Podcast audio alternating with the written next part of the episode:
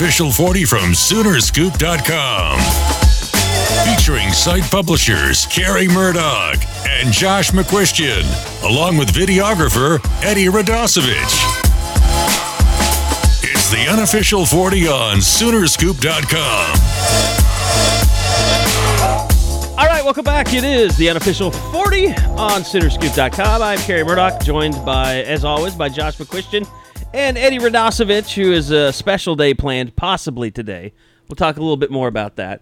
But uh, first off, we welcome in uh, Josh, who is uh, back from Dallas over the weekend for the Rivals uh, Three Stripe Adidas camp. Josh, how are you today? I'm good, guys. You know, like I told you uh, before we came on, uh, doing this live from the baby's room, so it's a special podcast for everybody. Don't care. Uh, Eddie, uh, you have a lot of stuff going on right now. Yeah, I do. Uh, it's a big you have day. a uniform out in your car. I currently. do. Going to take some BP with the baseball team, uh, possibly this afternoon. Hopefully the weather holds off. It's a little, uh, I don't know. It's not raining. It's just dreary. How many? Do you, well, in the stupid field that they've got, I mean, it's weather repellent. Yeah, that's true. I think that maybe that will help us. Uh, how many times have you gone to a batting cage at this point? Oh, I mean, in the last 10 years, zero. No, I mean recently because I. Oh, I never. no, you were on Insta. You put something on Insta of you in a batting cage. I don't think so. How much are you drinking? Not, not very. I saw you insted out something for you swinging a bat in a batting cage. That's fabrication. I was, I have not. How much are you drinking? Is the question. Too much, as usual. because I uh, I have not been uh, I have not been in a batting Snap? cage. Did you put it on Snap? I haven't been in a batting cage, so I, I don't think that I'm going uh. I have swung any bats. I put I put together a montage of uh, baseball, uh, like me in a baseball uniform, but that's about it. Yeah. I haven't I haven't been in a batting cage though. This will be my first cuts in a while, so hopefully they. Uh, you know, the best thing would be is hopefully they just don't pitch Dylan Grove to me and just walk everybody. He wouldn't give me any balls to hit. He walked five in two innings last night against Oklahoma State. Uh, shockingly, I think that you have planned this either that or you have uh, aligned with Sister Jean, but I can't get to Instagram. Instagram appears to be down. Good win for the Catholics. Uh, okay, so it's been an interesting. I don't know. It hadn't even been 24 hours. We gave you the Iowa State podcast, Drunk Podcast. This is the Trace Adkins podcast. So I I uh what did I do yesterday? I wrote something. Oh, I did the Bob Diaco thing. I put it up. And then I went to take a nap because I usually take a nap every day since I get up so early. And I wake up and I told you guys, "Hey, you know, be on the lookout. Spring info is probably coming out. So, keep an eye on our emails." And by the time I it didn't take long because once it came out, my phone was blowing up so much the nap was over. I mean, it was just it was insane. And like it's still insane. Like I wrote an article last night and my phone will likely be dead. I'm down to 69% already at 1151. That's that's disappointing. I won't make it till four o'clock if I don't charge my phone. Which, speaking of, I would plug it in right now, but it's going to make noise on the podcast. So the news comes out and it is Armageddon. Everyone was expecting. I wrote about this last night. Everybody had built it up in their minds like it was going to be somebody huge. It was going to be Yeah. Kendrick Lamar or Drake. And when it came out that it was Trace Adkins, it was totally It was as not much of a received well. letdown as you could have. It was Because uh, I honestly, uh, when I saw the name Trace Adkins, I thought, "Oh God, he's a country singer," but it's not good that I can't remember who he really is. Trace Adkins' better days are behind him. I would say the. Uh, I, I think his height was probably somewhere around. Was it like 2006 to 2011? I don't know when H- like Honky that. Tonk Badonkadonk came out. That was pretty early in the. Uh, oh, 2005 is the year I graduated high school. So uh, yeah, like 2005 to 2008 was probably the height of Trace mania. I wonder if we could get Trace Adkins on the podcast like, I- to promote this thing. If we told him that we were with a uh, a casino looking to uh, schedule him, I bet I bet he would probably do it. I don't. He's a he's a big dude though. I don't He's want six to foot be going around like talking shit on him He's and then six he like foot beats my five. ass on. and his wife shot him in the chest, and he survived, even though the bullet went into his heart. Rhonda, Rhonda Forlaw. That's who his, his spouse is listed on Wikipedia. I think it was his previous. I, I think when a woman Oh, shoots she, like, you in tried the to chest, kill him. Yeah, well, I think when a woman shoots you in the chest, you don't stay with her. he had to have write a, wrote a song about that, right? I don't know. That's like a perfect country and western song. Yeah. Man, so this was kind of my Still a point. soldier. Maybe that's the song. This was. no, I listened to that one. I've been kind of going through his catalog, just seeing if I'm missing something. I'm really not. Um, Taste of Guys, country. okay, here's something I hadn't even thought of till this moment. If you were going to do this, you're going to go in this direction. Why the hell wouldn't you just have Toby Keith? He's probably busy. I mean, he's got a high. His band might be doing stuff. I mean, he might. I don't know. He might Well, not have him he, on like, Go out of his retainer. way to pull it together for you. Mm, there might not be enough TV cameras. I mean, if Toby Keith, I, I mean, I kind of know how this works. Like, if you have people in your band once your tour is over, and I don't think he's actively touring, is he? Like you You just are asking the really wrong person. you just let him go, or you keep him on retainer. So he might not have a band right now, but he also doesn't work for free, and his band doesn't work for free. I mean, it's just like everybody's like, why didn't Kings of Leon do it? Like, not everybody is willing to just work for free. Can we confirm that they were contacted? They weren't contacted. Okay, I mean, they could have been through a manager, sure. but they are unaware, though. I, I, band members would be unaware. I would say. this Gotcha. it was. I think it was shocking because there was everybody, like you said, Carrie. They wanted big names, and that is just not going to happen. Well, and this was my whole point yesterday. And it's not a it's not a concert. It's a spring game. It's a 30 minute. I mean, it's a it's a distraction. Like Really, it's not in, a in hindsight. I think OU, if they could go back and do it, would you say they would just scrap the idea of a band, right? I thought after all the stuff came out yesterday that they might go ahead and just say it's off. We're not going to do it because the the reaction was so bad. like. Did you guys go and look at OU football mentions? Uh, no. But anybody that decided, you know what, I'm going to voice my displeasure in the comment section on Twitter. Probably that tells you all do you need to now, know. though. I mean, Those people are idiots.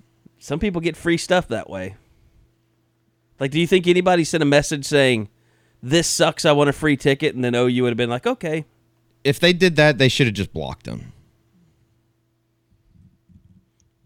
I think most of the people that were irate that Trace ad, the, the, I saw one guy from Edmond that said he tweeted at the OU football account and he said, "This sucks. I'm 30 years old. I want nothing to do with this. I'm not coming to the game." Like that dude was never coming to the Yeah, game. and that's the that's the thing. The people that were like, "Well, I'm not coming to the game now." You were never coming to the goddamn game anyways. No, you weren't. Like you're No, it- looking for reasons. If if if Trace Adkins chases you away from coming to the game, you really don't. You really were never going to be there in the first place. and especially like if they want it to be a really a be a, the the whole idea is this to be a game day atmosphere, right? They want to Like get they just want to get as people. many people as they can. Yeah. So I I mean if Essentially, I was, Trace Adkins is replacing bobblehead dolls. you know what? It's a giveaway. this is going to piss people off. I'd rather listen to Trace Adkins than the band. Oh, the 30 OU, minutes. the Pride. Yeah. Oh no! Don't don't go down that. I've been down that road. Yeah, you're you're. That's Eddie Radosevich. His opinions are his own. Does not represent Fight me. the opinions Wow, of SoonerScoop.com. Like, this is just Unless you hit me with a mm. clarinet, you're not going to fight me. no, the thing about it though is if I was going to the game and as a fan, I'd probably be drinking in the parking lot anyways for 30 minutes before the game. yeah. I'm not going to get in there at one o'clock anyways. So why Although, does it you even know what? matter? Even though it's country, I mean Trace Adkins is a professional musician, like, and he has some decent songs. Not great, but decent. They're all the slow stuff, like all his chrome and all that stuff. It's like kind of Florida Georgia liney ish, the honky tonk badonkadonk. Like that's it, it gets into that newfangled country that's just like annoying. It's like somewhere Diamond Rio started taking meth and it just got really weird. If Trace Adkins does a line of meth on the stage, it will be worth it. I th- he's probably a recovering something. He looks like a recovering something. I mean, grown men with ponytails are usually Hiding something in recovery. recovering from something. well, some kind of addiction is what I'm saying. Yeah. Hey, we still love you, Joe Duvall. Like uh, you know, come on, let's let's let's not be too harsh on the uh, our our prior coworkers. He He's not really a grown man. He's a young man.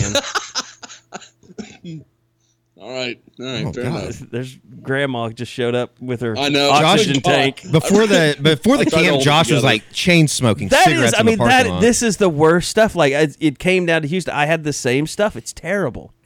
It's like I'm still hacking stuff up. I just oh, don't Oh, have a bad. For me, it's just cough anymore. allergies. I like we said, I don't get sick. Allergies are like my comeuppance. Like that, that's what that's the price I pay to have a really good immune system. My allergies are hell. What what kind of sad world does a person live in that automatically thought Trace Adkins is coming? This means Oklahoma's not going to get insert recruit. Well, is that a dog? That was Cassius, who literally never barks. You got a new dog, right? I have a puppy. Yes, Because Yes. nothing says get over grief like replacement. Yeah, you know, honestly, in a in the plans that Tiffany and I always had for how we would handle dogs, we waited longer than I thought we would wait to replace the. the God, we'll, we'll, we'll really bring it down a level here. That literally the week that Layla was born, that Monday, we put down our black lab, who was Tiffany's like first dog that was actually hers. Had her all through college. Like she had her when we met. So I mean, that dog had been with Tiffany from the beginning and we put her down the Monday, and then Layla was born on Friday. So we just had a lot of stuff going on. We waited a while, and then finally, we had almost thought to wait even another year to get a puppy. And it got to be where I was like, we're going to have to get a puppy while Layla is learning to walk. That is going to be hell. Because that puppy's going to jump and going to knock her over all the time, and it's she, you're going to be pissed. The baby's going to be pissed. Let's not do that. It's the circle of life. You know, someone leaves us, someone else. I mean, what's the? I don't even know the names of the characters. In Lion King, Yeah. Uh, Simba. Simba, yeah, was one of them. Simba, Mufasa's There was dad. Mufasa. Mufasa. Was okay. Um, Mufasa was the dad, or Mufasa was the the lion cub. Mu- Mufasa was the dad. Scar was the bad lion. He was the Okay. uncle. So yeah, So, Mufasa um, dies, and then Nala, you know, Pumbaa. Exactly. Nala was, was was Simba's number one girl. Um, you got Rafiki, the crazy, uh, uh, not orangutan, um, uh, baboon. Yeah, looking baboon. dude. that Mhm. cracked open that weird stuff on his head. Yeah, yeah, that was that. Like, was why that's are a you putting scene. weird juice on my son's head? Yeah, Like I, I, would, I, I would, I would smack that baboon. I have you. Do you guys ever watch the? Um, it's like reels trailers. Like it's like a. It's a breakdown of what the what the movie Honest trailers. actually should be about. Yeah, Yeah. On that's exactly right. The one for Lion King is absurdly funny. I'll have to check that out because I do like those. You know what's weird is uh, we were talking to Patrick Patterson the other day because he does like this movie thing, and uh, he invites people like through Instagram to go watch a movie with him, and they invited us, but I couldn't go creepy. on Monday because of practice, and uh, they watched this movie, but he was saying that he like this is how old I am now. Like Patrick Patterson, NBA player, who's considered a veteran, said he fell in love with movies when he was a kid watching Lion King. How old is Patrick Patterson? He's probably 31, 30, 29. 29, yeah. It's kind of interesting that trying to make a playoff run and he's out watching movies instead of practicing. But Anyway, we're just trying to keep Josh from killing the podcast with this. so true. No, it's it's fair. I didn't.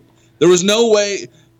There was no way to get into that and not give the whole story. Like I and I think that's part of me. It all anyways. came I'm from fully- one dog. So that was the puppy that barked. No, it was Cassius that Okay, barked. okay. The uh, so, we also have the cleaning ladies here. I double booked today, so that is why I am in the baby's room. You're rather than my hiding in the baby's setup. room because the cleaners are there. Exactly right. Exactly right. And don't worry, Josh for in people his out palace with his cleaning thinks- lady. that thinks Josh is getting a little hoity-toity. As soon as I have the free labor, which basically both the girls can walk and hold a sponge, we will be cleaning this house on our own. So that will not last long. I wonder Josh is always asking for a raise. What kind of maids are they?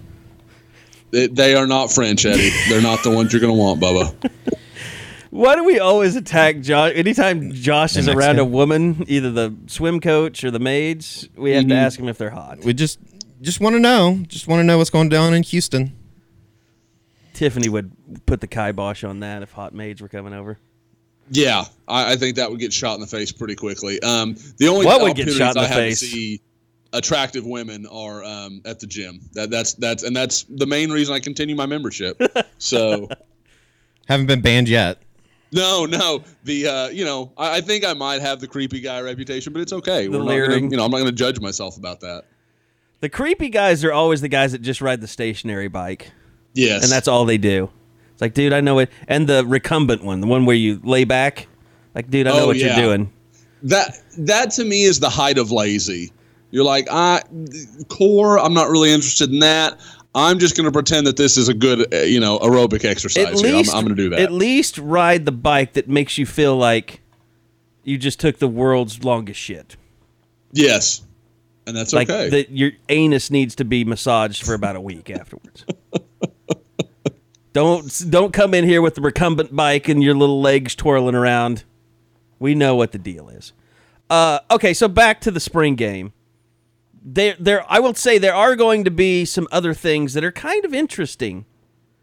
We can't talk about. I, I can't. I promised I wouldn't let the cat out of the bag.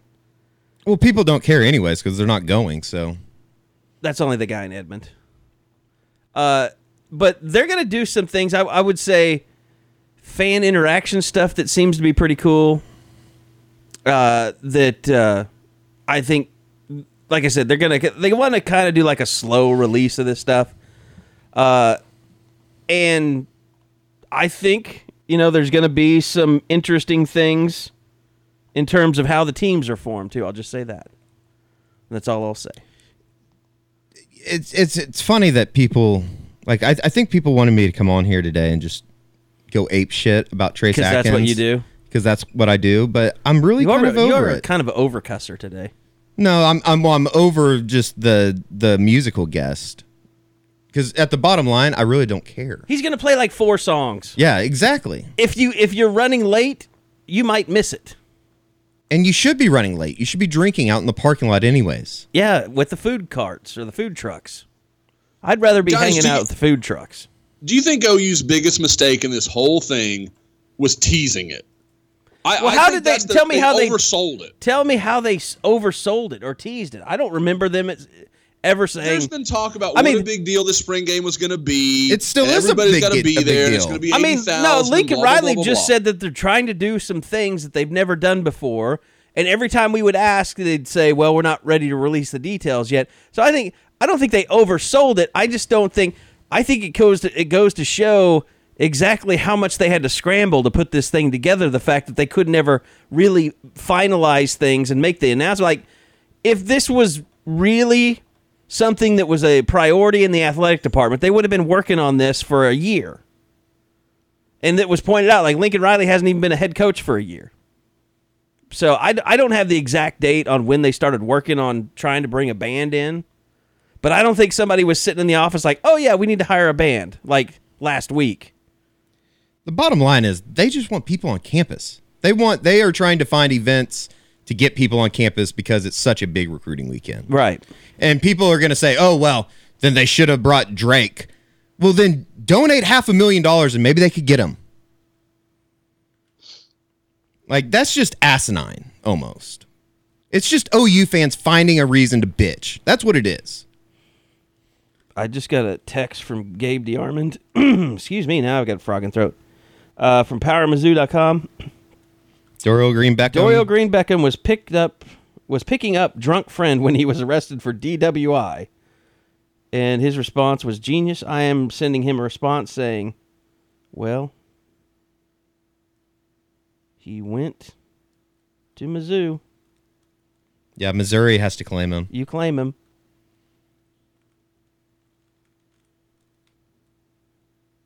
Done. Sent. What a waste. I mean, he, he Has there ever been a bigger waste than Dorial Green Beckham? Do you always thought like it, He's up what there, was top weird 10. is like he got it, he did all that stuff. Yet he had a brother that was battling leukemia. Like you would have thought he would have had better perspective on life than he did. Just an idiot. Obviously, just an idiot. Oh, Josh is the one that always had to chase him down. So No, I mean, it's such a weird deal because you're right about you know his little brother uh, Darnell had gone through all that stuff, and every time I was ever around Dorial, he didn't strike me as a bad kid. He seemed a little quiet. I thought it was more a product of.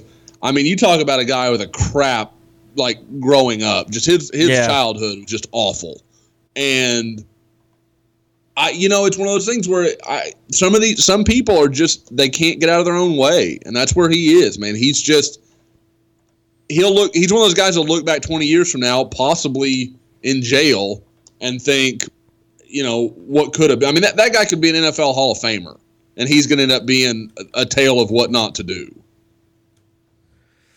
yeah, but I mean he had his chance in the NFL and he just kind of washed out slowly Yep. but surely washed out. I mean he was obviously he had he had an attitude problem or something. I mean just didn't have the mentality or, or seemed to have the drive. People just didn't like him. it's apparently dangerous. You know, he's a guy from Springfield, Missouri. It's apparently dangerous to be a guy that is a five star that either lives in Kansas or very near to it because Bryce Brown and Dorial Green Beckham, two of the more talented guys I've ever met, and both are just massive wastes. You know, Arthur was a good football player, though. He was. Arthur was a good football player. You're right. And and a, like for all the bagging that Bryce takes, Arthur was old. Like you knew being around them in 10 minutes. Like not that Bryce was a bad kid, but you knew Arthur was like he was the prototypical older brother. Like he was very serious, very driven. He was very motivated. If Bryce would have had what you know Arthur had between his ears, Bryce would same deal. He'd he'd have been he'd still be collecting a lot of paychecks in the NFL. Moral of the story: Don't grow up in Kansas. I I have no problem Near with that. I- Kansas. Arkansas takes a lot of beatings. I think Kansas is way way undervalued as one of the worst places in the country. You don't have to pay to get into Arkansas. You have to pay to get into Kansas. I, I, I Literally, grew up pay. in southeast Kansas until I was 11. The best thing that ever happened to me was moving. Yeah, you got wa- you got it washed out of you. I mean, I literally probably would have grown up to be nothing. What do you think the chances of you smoking meth before the age of 25 if you would have lived in southeast Kansas? 80%.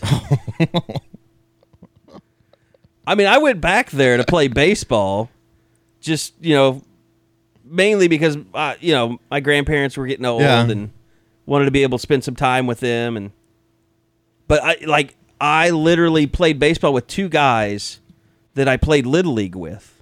Like, we were always on all star teams and traveling teams together when we were little kids. And they were good baseball players, but like, I went over to one kid's house and he lived in a house all by himself and the only thing that was in it was a mattress. Man.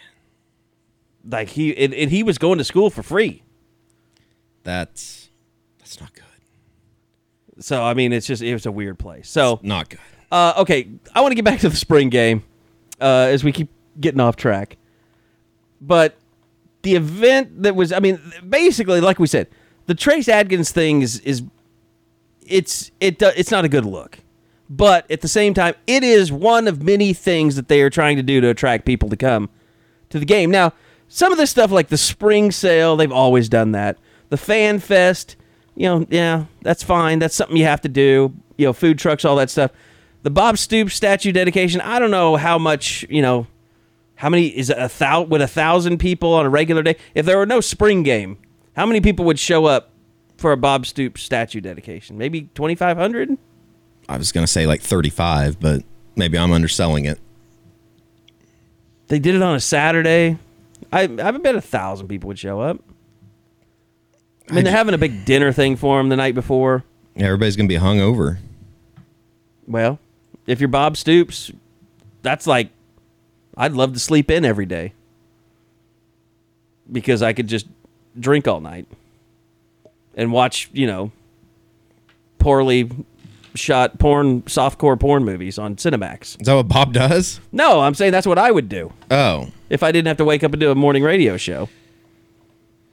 I don't. I don't see how that. But I'm saying Bob, like, he can show up to stuff hungover now, Oh, well, yeah. I mean, I just I don't. and I think he should. If I was the average person, I would not be coming down early to see that. Well, let's say they have it at noon or two. I That would. Uh, there is there is basically nothing. If I didn't have to go to it, that would make me go to that. so Scoop HD will not be at Bob Stoops statue. No, I will be there. Oh, okay. Because I'll already be down here. But Okay. if I was just coming down for the spring game, maybe I'd I'd carry a couple cases of beer over there to to watch it happen. But like I'm telling you, they they're missing an opportunity making this a game day atmosphere by not making it a day party. It starts at 1.15. Yeah. So- People should be drinking at 10:30 in the morning. Here's the biggest sham uh, event of the day, and it's not Trace Adkins. The Heisman Trophy presentation.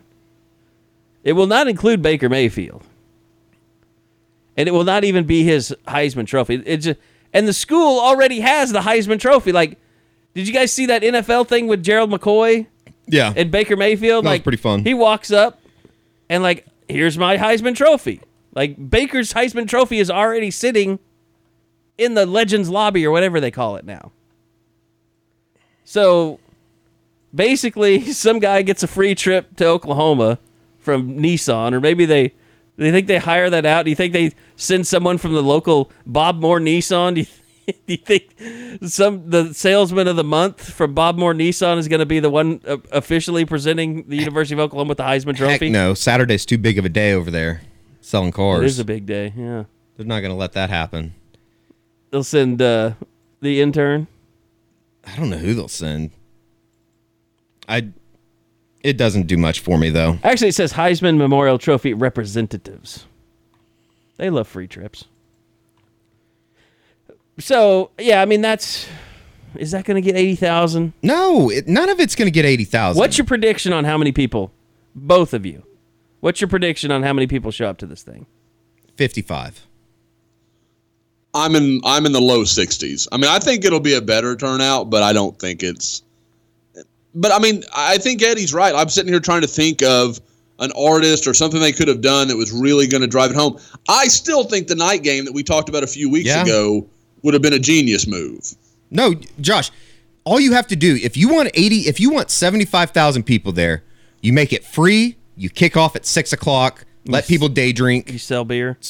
Well, I mean, you don't even have to sell beer. Just let it be a night game and let it be free. People love free stuff, and more importantly, people love watching OU for free.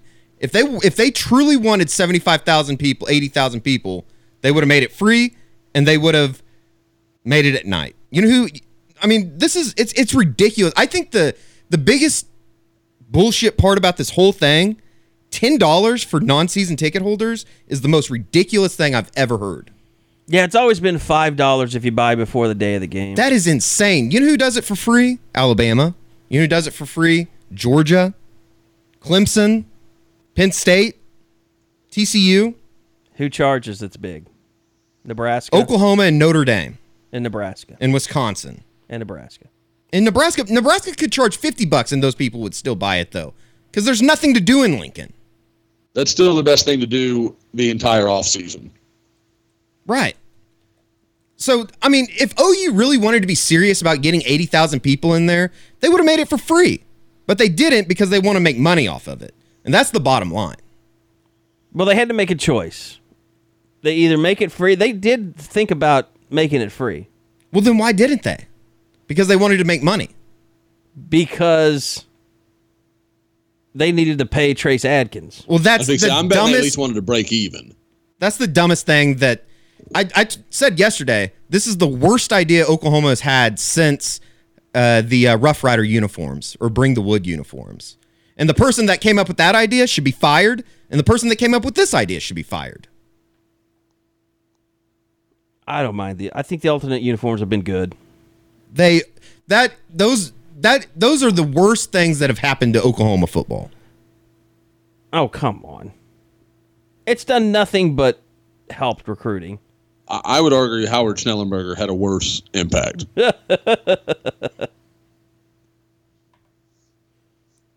Well, it's or John Blake. You you can flip your co- flip a coin there. it it's bad. It's Oh, bad. I mean, I, I- Eddie, I agree. I mean, if you if you're really that big on, we want this to be a great experience. We want tons of people. Free, freeze your. I mean, you're going to get more bounce out of free than you are Trace Adkins. It's not even close. Yeah. And for somebody to think that it is is asinine. And if that's your goal in charging is to pay for Trace Adkins, well then you've you've just gone the full circle. Just screw forget Trace Adkins, go free. You don't have to pay for Trace Adkins, and you're probably going to get a big crowd anyway. And I think the night game is just awesome because A, it's unique, and B, because I don't know how many spring games are at night. We- Wasn't, wasn't there an announcement like right after we had that conversation? Somebody announced Texas. there's yeah, yeah, that's what it was. That's right. That's right. And by the way, they get Chance the Rapper. Are they really? Is I thought that was just a rumor. I thought that was an internet rumor. I don't think that's real. Is that not real? no? I guess we could find it out. Why don't you look that up? I'm I'm on it. Because it's so stupid that it's really not. That's not happening. If you have Chance the Rapper, you need to have like a post game concert or something. But why would you have a post game concert? Because people would just show up after the scrimmage. The most recent things I have on Chance the Rapper is him um, talking about the Texas bombings in Austin. So maybe he's in Austin. Uh, maybe, maybe I I'm gonna guess that's not what's going on, but you know, crazier things have happened. When is Texas spring game? I think it's the week after OU. or no, April they started early. It's April twenty first. April twenty first. I I mean, even if they have, I don't think that's real. I don't think that will happen. If they did have Chance the Rapper, I would think that one of the Texas assistants would be tweeting about it and ripping on OU also for having a washed up country guy I mean,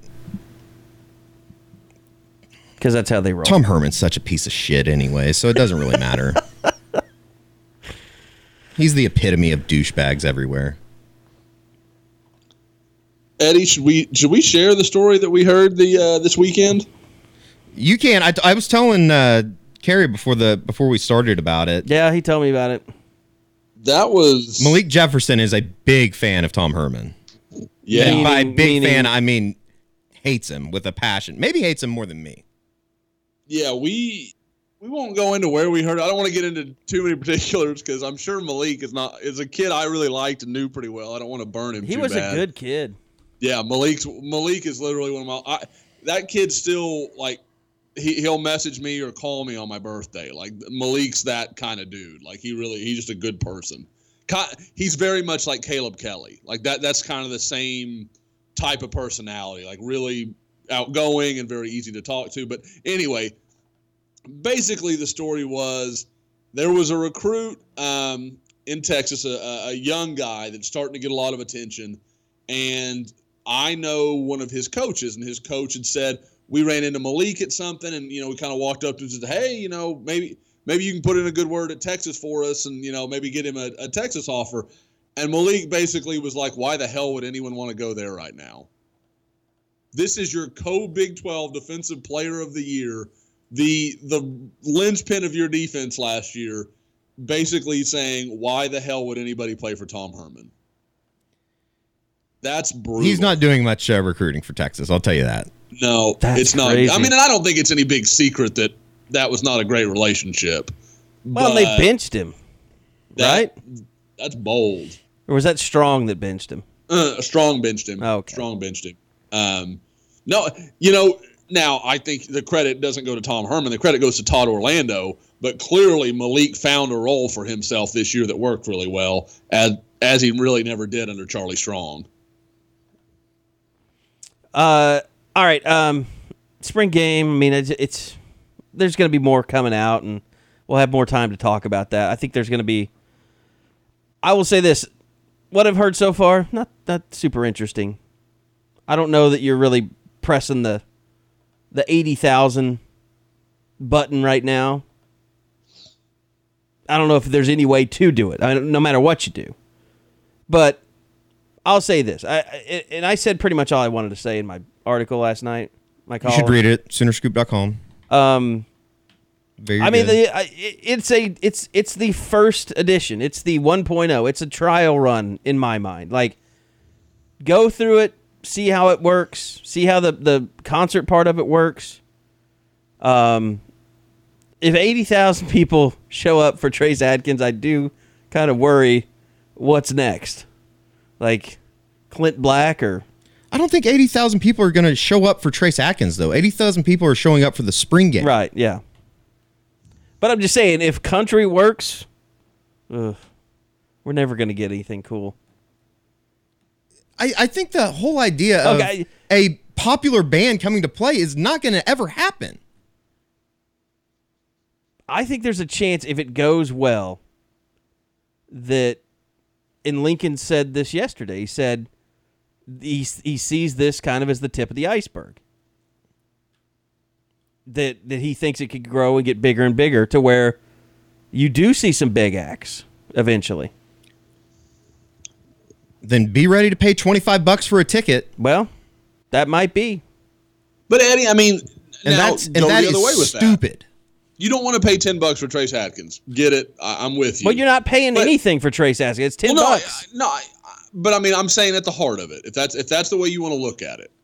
So let's say you did get somebody awesome, like let's say Kings of Leon, just just for the sake of this pod and somebody we know well. They suck. Twenty five bucks for Kings of Leon, done. Yeah, I paid. I don't even want to say how much I paid last time Paid- there in Oklahoma City for friends.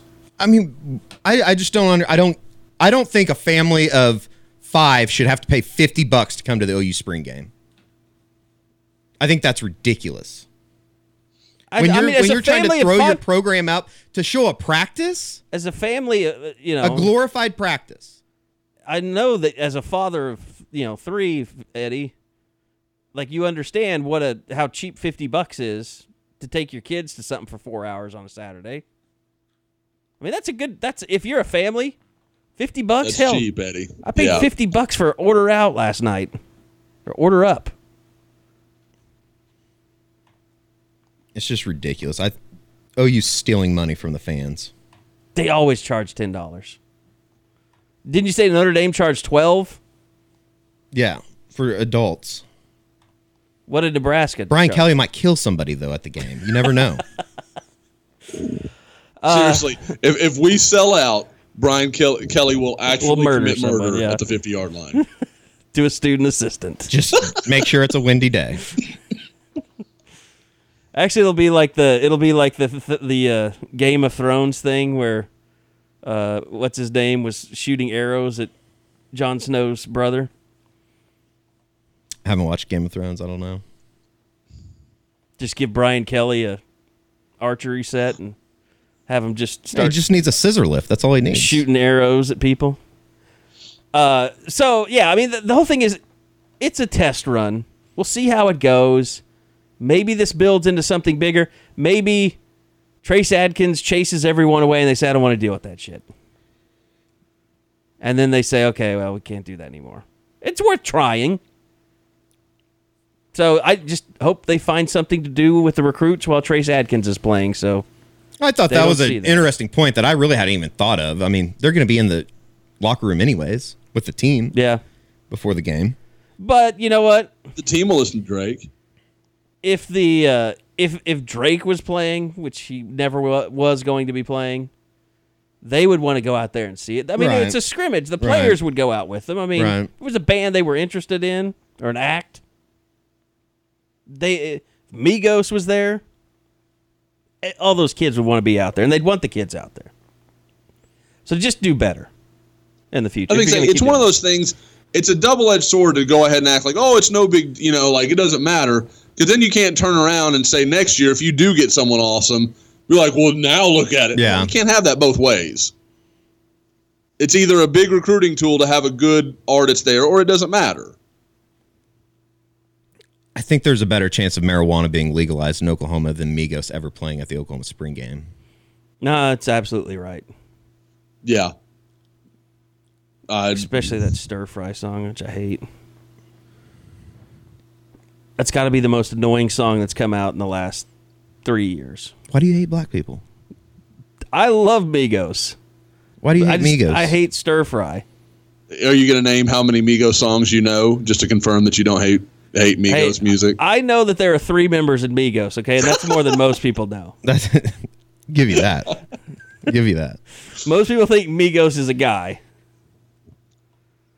So anyway, I only know one of them. Like I don't. I, I honestly couldn't name you any of their songs. I don't know anything about them. Do you, have do we you, done uh, this do you love before? Quavo's Huddle film, isn't, Josh? isn't it Guavo? See, g- that he's the only name I know. I'm like, I know that dude is in Migos. I don't know anything about the rest of it. And I love rap. They're like, I've tried to kind of get into them. They're just not my deal. So, and I think part of it too is, uh, like with rock and stuff like that, I can kind of keep progressing forward. My rap, like I love my generation. Like I, I love Dre and Jay Z and all the like all Tupac, like all that stuff. I'm with Fitty. Yeah, like eh, kind of fitty, but a little like every once in a while I'll find a new guy I really do like. Like I like a guy named Logic a lot. I think he's really good. Oh, Logic's really good. I like. Yeah, that. yeah, I like him a lot. Another white Um, rapper. But see, and I don't even know. Like he may be Is he super not? famous, Is, I have he no not idea. brown? No, is I think he he- not. I think- is he just a white guy? I've always assumed he's a white guy. Who? Me, uh, Logic. I think he's. I, he might be mixed. I've I've only seen like one picture of him. and He, he does look light skinned, but I, I I don't think he's just a white guy. Pretty sure. I was thinking maybe like you know, Middle Eastern. Oh, a little little modest Yahoo kind of thing. I almost went and saw him in Oklahoma City one time. I like a little Logic. Is he a white dude? You might be right, Eddie. Yeah, he does kind of look.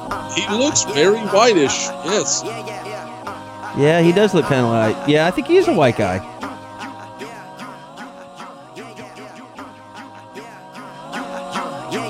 He's half.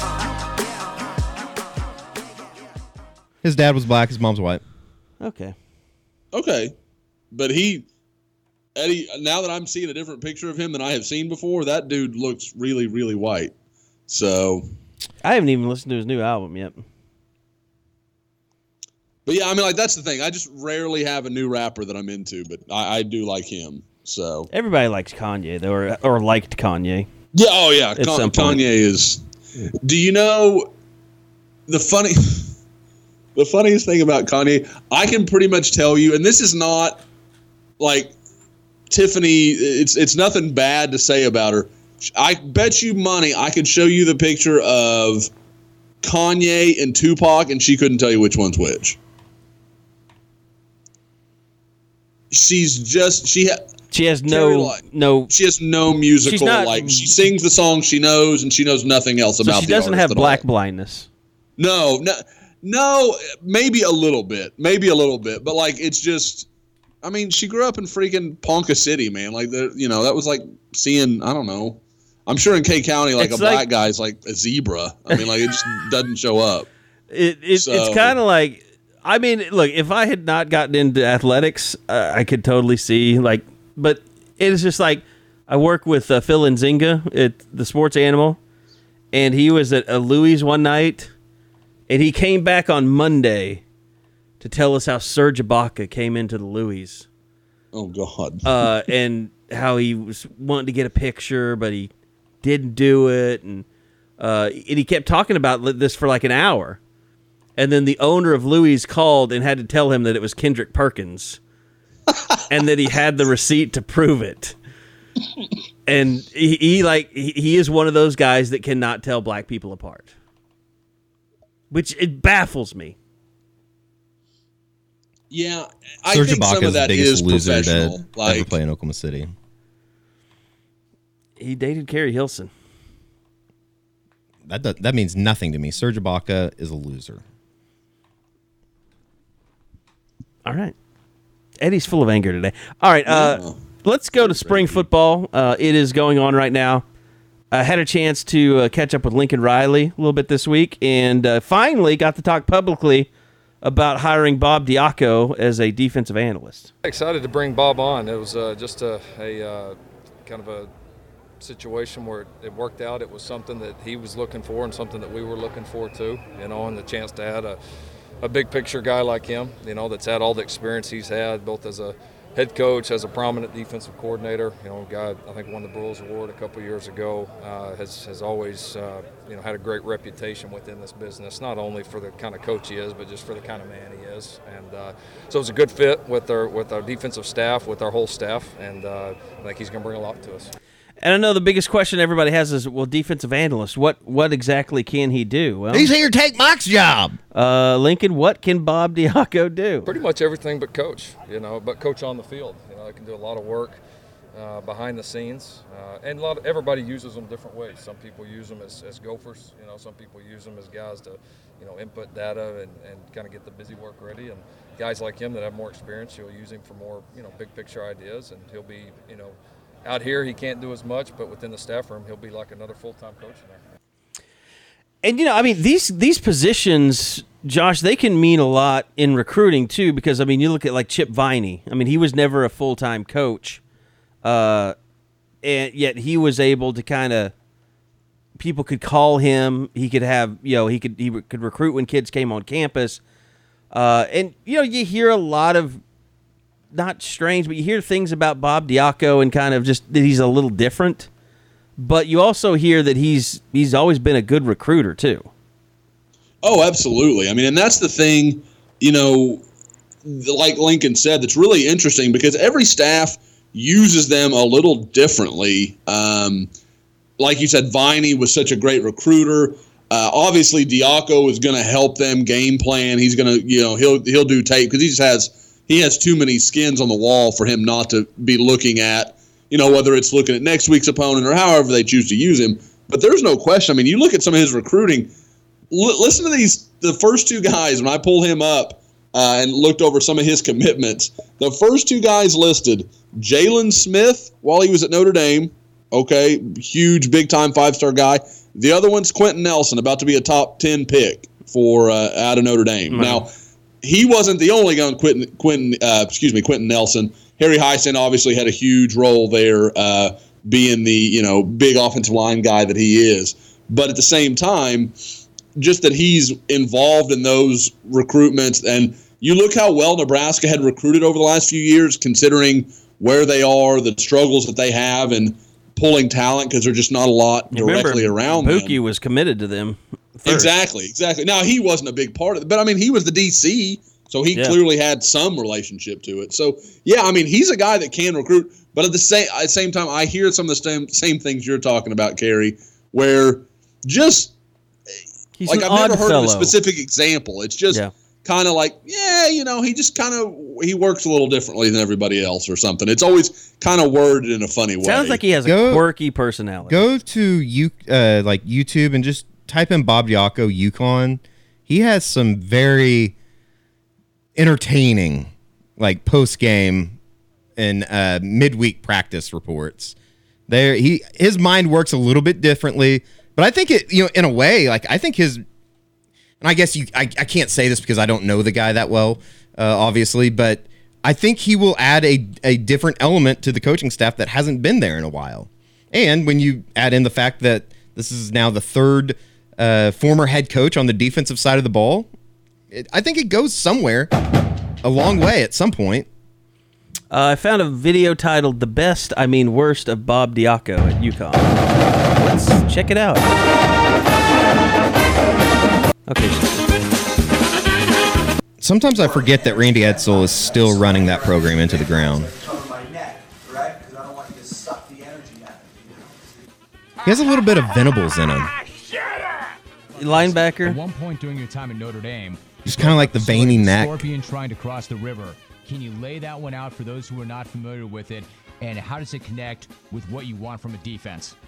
you know, it's really an organizational piece, and it's good and bad. The fact of the matter is, um, we're going to believe what we see, and and if you're someone that, in a negative way, is going to sting, then then you're not going to get on our back, and and we're not going to swim you across the lake or the river, you know, where the scorpion couldn't swim, but the frog could. He talked the frog into letting, allowing him to get on his back. The frog said, "Hey, you're going to sting me. Uh, why would I do that?" And he said, "No, no, no, I'm not going to sting you. I'm not going to sting you. Why would I do that? We'll both drown if I sting you halfway across." Sure enough, halfway across, the scorpion stung the frog. He said, "Now we're both going to die. Why'd you do that?" He said, "What do you mean? That's what I do. I'm a scorpion. I sting." So there's just uh, particular people that have uh, displayed behavior that that uh, that you need to believe it, and Okay, I think we're done there. That music. I plan to tell that bedtime story to Laney tonight. Bad at uh, analogies is what we're learning. or great analogies, whichever way you want to look at it. Seriously, Laney's gonna love it. The frog and the and the uh, scorpion. Scorpion. That bastard scorpion. Listen here, Laney. That shithole scorpion. He's gonna bite you. He's gonna do it. He's gonna sting. That's what he does. Except you're going to be talking about it as boys. You know, first day of kindergarten, you got to kick somebody's ass. Established dominance. yes, out of tone. Uh, so yeah, I mean, Bob Diaco will be a defensive analyst. He won't be talking to the media. I don't think. Uh, but I can't remember an analyst ever coming in for availability. no. Maybe his situation's different though. Maybe the, if we really did ask for him, he would. maybe he wants to rehab his or, or maybe sharpen his interview skills. Is he back in Norman? Like, is he in Norman Yeah, now? yeah, he's here yeah. already. Do you think he's maybe going through the same coaching that the freshmen go through when they get there on like how to deal with the media? Okay, Bob, you don't want to say anything weird. Just stick to we're just trying to move on to next week or you know one game at a time. However you want to say it, say that over and over again, Bob. Practice it. You know now. what it was? It was a it was a little bit. It, it reminded me kind of an odd uh, PJ Fleck, Yeah, a little bit. A little row I can the see boat. that. Yeah, but I just can see that. Not as passionate or as well delivered. Right. Yeah, I was going to say I, I could go play for PJ Fleck tomorrow. That that dude will get you running through walls. Well, he could probably use you PJ Fleck they suck. seems awesome until you like start reading up about his personal life and how he had an affair on his wife with now his current wife and like pretty much ruined her family. What? Where was you? Where were you doing this reading? Just, Uh, just hey, I'm gonna check out PJ Fleck. Today. Yeah, he followed me on Twitter, so I wanted to read up on him. Now he's probably going to unfollow me. When you Well, say, I'm gonna, just, uh, I'll make hey, sure let's that hope this is. Minnesota has the backbone not to block you, though, Eddie. I'll make that a part of the Uh, rundown. no, Josh, they're a big program. They wouldn't do something like that. Congratulations to Tulsa and uh, Philip Montgomery, though, on uh, hiring another Art Briles enabler yesterday. Who they hired? I didn't see. The former Baylor safety coach. Yep, I saw. I, I how does he not get a lot of heat all day, every day? Because nobody cares about Tulsa football, Josh. Josh Heupel hired Jeff Lebby as his offensive coordinator. Yeah, that's true. And the guy they hired was one of the one of those guys on that staff because you know there were some, sorry, that were very vocal in their support of Briles, and there were some that were like, eh, I don't, I don't want to get too, you know, they were smart enough whether it was politically or they knew something was wrong, they didn't say much. Yeah. He was one of Briles' big defenders. Tulsa hired him anyway. Well, they're still trying to get back from a two, three win season last year. Everybody can't end their season in a bowl game in a baseball stadium, you know? Do you think maybe Tulsa's just waiting until they have to fire him? And they're like, oh, yeah, we were never comfortable with the Baylor stuff. And they just fire him for cause. And that way they just can walk. Oh, I think there's probably a better chance of them just doing away with football than that happening. Oh, no. Uh, breezing on through here, uh, Lincoln Riley now also has a new president. Uh, I can't say his name. I I haven't seen any pronunciation on it. Is it Gagley? I think it's Gallogly? Gallogly. Gallogly. I think it's Gallogly. Jim Gallogly. James. Goes by Jim though, right? I don't know. Uh, Jay Gallogly. But David Boren no longer. Not the well, technically. Technically, he's still there. He's still there, yeah, and he's still alive, but he's being replaced. Correct. Which is, I mean, I think for most people, that's kind of a in the university setting, that's disconcerting because usually when presidents come in, they blow everybody out. They put their own people in there, and this, but I think with Gallogly, uh, he's not coming from an academic background, so he's going to have to rely more on people that David Boren put into place, and then you know maybe he makes some changes eventually, but he seems to be a guy that enjoys his football. So had a chance to uh, catch up with Lincoln Riley yesterday, just about uh, the, his new president. A little, little surreal, honestly. Uh, Coach Stoops and I rode over there this morning. We got out of the uh, car in the garage, and the and, and the uh, president was getting right out of his car at the same time. So we actually were the first ones to meet him, and uh, so yeah, we had a good talk with him there in the garage. He seemed like a, a great guy. Uh, I think the university, the Regents, made a great hire. Loved how personable he was. Attended a couple of events with him this morning. Uh, breakfast where got to really listen to him talk and, and really talk about his vision for the future of our university. So I'm excited about his leadership. I mean, he's he's a he's an oil guy. He's a guy that doesn't need the money. You sure? Bless you. Thank you. You sure about that? You, you, you think think, he- 104 million in I think he blew that 2014? Oh, Well, I got sneezes. Uh, I think he blew that 104.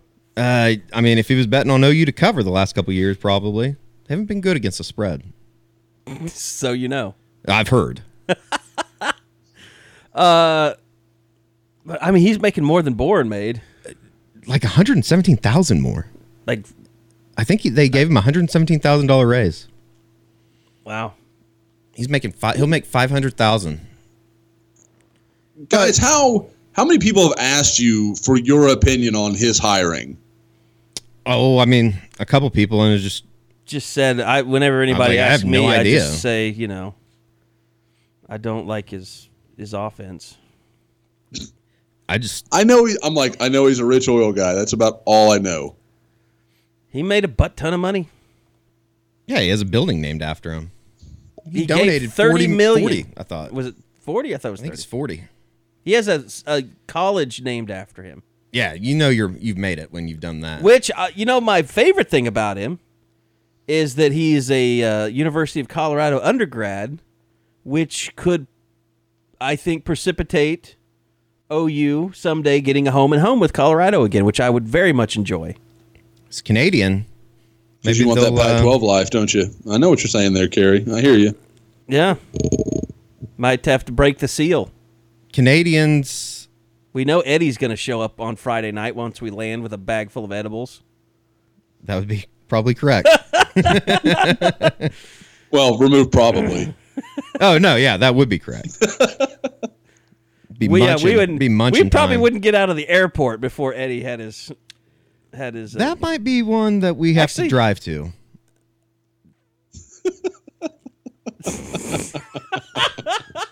that might be a trip that I drive. I think I will allow you to get a rental car, and I'll I'll fly. Riding What the that, storm, Very riding, least, make ten sure the out- rental car is in his name, Kerry. Is it- riding that- the storm out. Is it ten hours to Nor- to Denver? Yeah, I've I've done it before. I mean, It's obviously, been a long like going time since I've been and skiing. stuff. Yeah, Yeah, I, I've done a bunch of ways up there. There's no good way to get to Denver because either you have to go 70 across Kansas, which is just Oh, it's godforsaken brutal. country, or you have to go through the kind of southern route there, and you're going through Amarillo and all that crap, and that's no fun either. there's no training wheels when you go from Oklahoma to Denver. Like it's flat, it's flat, it's flat. Then all of a sudden, oh my God, there's a cliff next to me. Yeah, I I, I kind of enjoy it. I've I've always done it though, where we leave at like twelve o'clock or you know like one a.m. Yeah, we did and that. just drove too. all night. Yeah, on Not ski trips and stuff. yeah. No, I would love a home and home with. guy- Uh, Let me ask you, like, what what home and homes would you like? I mean, If you could honestly, they had oh you schedule wise. They got Nebraska coming up. UCLA, Army coming up in two years. New York City. Uh, I mean, They Florida State was awesome. L- Tennessee was awesome. Uh, Ohio State, Notre Dame. Yeah. I mean, I was got a going to lot of say, Eddie, I'm shocked Notre Dame and Northwestern don't make your list just to be in Chicago and you know Notre late Dame. fall, Notre fall. Dame is probably. Columbus was pretty badass this year, this past year, but Notre Dame is probably number one. as far as just trips that we've taken. Really? I think we so. stayed in Chicago, It was pretty fun. I, I just I love Chicago. I just- but we didn't get to we there. didn't get to really experience Chicago. yeah, we didn't really see a whole lot of it. We stayed I thought South Bend was at a awesome. hotel, and then we went to South Bend as soon as we could that next day. I just South Bend was awesome. Just being. I'm there. shocked, Carrie. Now that I think about that, I'm surprised you didn't make like two days out of that just to go try all the different restaurants and stuff. Well, here's what was here's what was terrible, is so I'm getting I'm I'm having to sit around in my hotel because my flight was a little later on a, on a Sunday. That was that no, that was last time we went to West Virginia when we were running through O'Hare. Um. So or we Midway, I think. Um. But so the last time we went to Notre Dame, we stay in Chicago, uh, and the flight's leaving later, so I'm just sitting in my hotel room. I, I think I'm I'm just waiting kind of to get the charter going out, and we drive out of the hotel parking lot, and I've never had Giordano's still, and I want to so bad, and we drive no more than half a block away from the hotel. There's a Giordano's right there. And I'm like, I could have just walked and had Giordano's like two hours ago. So that was heartbreaking. I don't know if that was the Notre Dame trip. Because I remember we drove back to South or to Chicago and had to like immediately shower and go to the The airport. Yeah. Plus, we, I think that was at a Hilton. And we stayed at like a Renaissance. Yeah. Like a real swanky Renaissance for the Notre Dame. I don't know what that was for. Maybe that was for uh, the five star. No, because we didn't fly. We drove. That's right. So anyway. I can't remember. that may be the only food thing I have up on you, Carrie. I'm kind of excited about this news. I have done Giordano's. It's good. Have It's you done del- Have it's you done very Lou good. Malnati's and Gino's East? All of them? Done all three of them. I'd Who's say your, Giordano's. Giordano's pretty high up one? there. Yeah.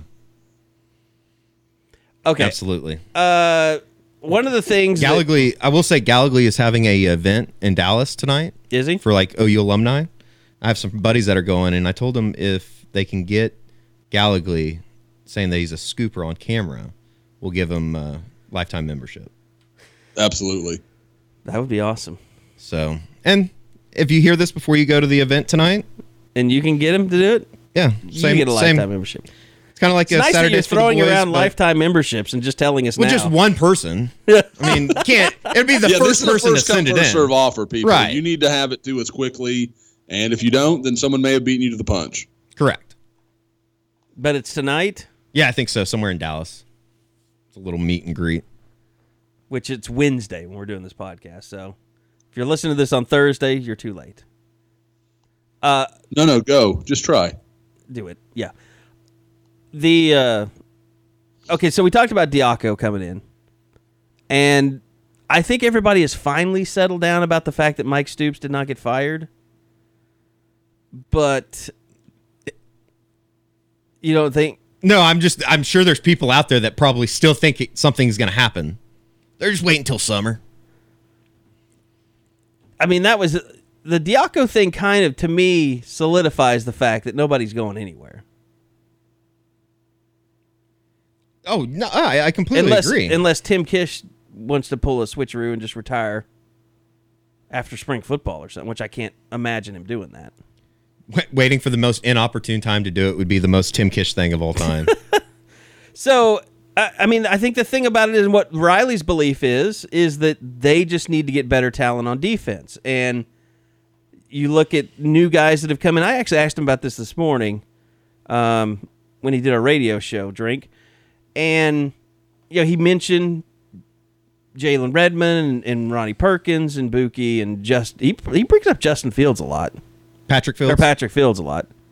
Uh, I mean, seems like they've they've been really impressed with, and I think I almost get the the feeling like they're more impressed with the mental side of things with him. He is as much as I mean, physical. Josh could talk about it for days, I'm sure, but he is very like focused, advanced. I, I Mm-hmm. don't know how to put it, but I mean, he is as as whole as whole as they come coming out of high school. I think. You have to remember, he was a kid that went down to Dallas all the time to train. I mean, like he did Justin put in a lot of work to become the guy he is. Uh, no, I'm sorry. I'm, I'm, we're talking about Patrick. God, I'm sorry. Uh, but no, same. This, this, Patrick. It's funny that kind of works for me because Patrick worked with the same group essentially, and he worked uh, a lot with um, uh, Dwight Dobbins, former Tulsa DB. I mean, so the, he's he's a really sharp kid, and like I've said it before on the pod, he's a better athlete than he gets credit for. He's not. Don't get me wrong. He's not an elite guy. He doesn't fix that you miss Josh Proctor or anything like that. But Pat's Pat's a good player and one of those guys that you know the coaches are gonna like. You know they're gonna they're gonna react to him like eh, he's he's gonna do all the right stuff. He's he'll see the field earlier than people think because he will do everything the coaches ask him to do. Well, I mean, and that's guy. That's a guy that's kind of we haven't talked a whole lot about. I mean, we didn't focus more on you know the Jalen Redmonds and the Bookies, uh, Brendan Radley Hiles, uh, but Lincoln was asked about Jalen Redmond yesterday, and uh, he had some pretty good praise for him. Yeah, he's got a lot of he's got a lot of ability. You know, you've seen some some flash plays from him where you say, "Yeah, that's the guy we thought he was," and then you know, still like a lot of our freshmen at times, he's he's thinking so much right now that it that it slows him down. So he's got to continue to think less, continue to get more comfortable, continue to cut loose more. But he's uh, he's a smart kid. He's he's picking up what we're doing, and he certainly belongs physically. Yeah, and I think that's that's got to be your main concern for Jalen Redmond, and it's good that he's in this early, uh, you know, in a college football program. But just the, his late start to football, he has tons of athletic ability. Can he figure it out? The can he figure out the mental side of it in order to be a factor as a true freshman? I think that's the biggest question, don't you, Josh? Oh yeah, Jalen can handle all the physical stuff. He's going to be big enough, strong enough, fast enough. Like all those things are going to take care of themselves. It's just whether he can process the information uh, at at a speed they need him to. Now, you know, I guess you can argue uh, several different ways because it, they can dummy down that position to a certain degree to make it work for him, and he can play in certain scenarios, and they can do some stuff like that. But the other side of it is Obo. Like they could have done the same thing for Obo, they didn't do that, and they waited a while for him to develop. Now he had Eric Striker in front of him, so there's some other reasons that make that made a little more sense at that time. But Oklahoma doesn't have that clear pass rusher. I I struggle to see a way that Jalen Redmond isn't getting 20 or 30 snaps this year because they if, if it's not him, then Addison Gumbs has made a big leap. Somebody is going to have to step up and take that role. And I think Redmond's the most gifted pass rusher they have. Uh, okay, so you know, we'll more to come. I mean, we're going to talk to Mike Stoops today after practice uh, for the first time since the players are put on pads. So, be good to get kind of his take on you know how Kenneth Murray's doing, how that will linebacker spot is is shaping up. Uh, of course, they don't have Caleb Kelly out at practices right now. Uh, we didn't ask if Jordan Parker got back yesterday. I, And I he didn't was notice him. he was walking around. He it didn't look like he had. Pads he wasn't in though. pads. Okay. Uh, but we'll get a chance to talk to Mike. Uh, and yeah, I, I mean, I, I think the one thing that we didn't mention about Bob Diaco, guys, that I think is huge is everybody's talked about whether OU should switch away from the three four. Uh, it seems to be, you know, kind of a you, you you wondered at times like are they running it as effectively as they possibly can be? And Bob Diaco's a three four guy. I mean, he is he's one of the reasons OU runs this defense because he was running it at Notre Dame, and they did a really good job shutting down that offense. So I mean, I think that's a big bonus. Oh, I I think it's. I mean, you you have to look for reasons to think that adding somebody like Bob Diaco is a bad deal for Oklahoma defensively. I, I feel like you you get him in a in a you get another uh, voice in the room. I think with you know new ideas, New set of eyes. new set of eyes. Uh, you add him into the mix with, you know, that, people aren't going to hear this, and people don't want to hear it. But Mike Stoops, Ruffin McNeill, and Bob Diaco in one room is not a bad situation. Like I feel like those are three pretty bright defensive-minded guys, aren't they? Yeah, guys that have all ascended to head coaches at one time. Right. So I I just I, I think it's a it's a home run move, just adding him in, and we'll see how it uh, how it works out. But I I can't think of a reason why it would be a bad deal. And yeah, he's limited, but it I mean it's going to work out in, in its own. All right, both you guys were in Dallas over the weekend for the uh, Rivals Three Stripe Camp. Uh, guys did a lot of great interviews. Uh, the content's fantastic on the website on Soonerscoop.com. Uh, but a lot of OU, uh, both commitments and prospects were there, uh, all the way down to uh, you know Jace McClellan. Got a chance to to catch up with him a little bit. But Josh, just kind of start us out there. Just just your your first impressions or first observations or, or your recap of, of the Dallas Rivals camp. Okay. Well, we'll- start with the four commitments. You had uh, Trajan Bridges, Austin Stogner, the two 2019 commitments that were there. Uh, both both got their five star invite uh, following the camp. It was my first chance to watch Bridges in person, and when I had seen video of him, I thought, man, you know, I, I like him, but I feel like maybe everybody's too high on him. But after watching him, that kid's sensational. I mean, I, and it's one of those things. Maybe Eddie can back me up on this.